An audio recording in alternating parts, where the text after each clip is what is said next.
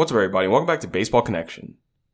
So the Astros remain undefeated in the playoffs. They have gone up 2-0 in the ALCS behind Framber Valdez's dominant outing. Valdez threw a nine punch out, no earn run outing. I mean, not even an earned run or a walk in seven innings. His his stuff was working. And then Houston's relentless bullpen just took it on from there. Bryan Abreu and Ryan Pressly just shut the door to secure the final six outs. So with that win, the Astros are 5 0 in the postseason, two, have a 2 0 series lead. And they're just in a groove. They're just in a groove. This is obviously a good Yankees team, but they have baffled this Yankees team. You know, the Yankees trotted out a more contact oriented lineup in game two with Perez and Peraza, but it didn't make a difference. It did not make a difference. And the Astros, well, I'm, I'm not to say it didn't make a difference, but nonetheless, they still took an L. Astros end up winning. Uh, Valdez retired 11 of the final 12 batters he faced, including seven by strikeout. So, so much for making more contact. Yankees were whiffing plenty on the night. There was a three run home run by Alex Bregman in the third inning. And that's what ended up being the difference in the game. Those are the three runs Astros, Astros would need, and they would end up winning by a final score of 3 2. But the Yankees are going to have to put some more runs on the board, quite frankly. They just have to put runs on the board to beat this Astros team.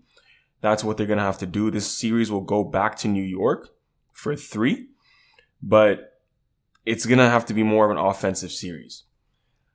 A 2-0 series lead is obviously comfortable, but like I mentioned the other day, in these best of sevens, game three is when, when you start to see the the teams that truly are prepared because that's when you know you've thrown your ace a couple days ago. He's not necessarily available on short rest, and you wouldn't want to throw him in a game three.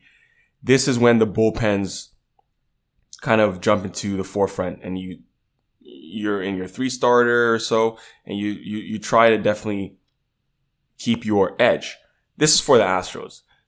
The Yankees have Gerrit Cole. They have their ace going in game three. So that's exactly who they want on the mound. As far as the Astros, if they can push themselves to a 3-0 lead, that would give them a huge command of this series. But Gerrit Cole is the stopper, and that's what they signed this guy for. That's what they're paying him massive amounts of cash to do. And he's going to try to turn uh, turn the tides on the series, quite frankly. But that's going to be at Yankee Stadium on Saturday. As far as the NLCS, that will resume on Friday evening in Philadelphia, Padres and Phillies. That series is tied 1-1. You'll see Joe Musgrove for the Padres taking on Ranger Suarez for the Phillies. I have a feeling the Padres have a pretty strong edge in this one, just given how well Musgrove has been pitching.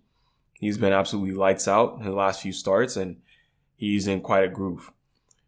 Ranger Suarez, on the other hand, you know, funny enough, I actually saw him pitch one of his final, actually, no, his final start of the regular season. I saw him pitch, and he got absolutely torched. He got absolutely lit up, but obviously that's just one game. So it's just funny for me to see him, you know, on the on the report here as the probable pitcher. But nonetheless, he's going to try to give his team a chance here as they return home to Philadelphia at Citizens Bank Park. So that'll be the game for Friday, but that's where we stand with playoff baseball right now.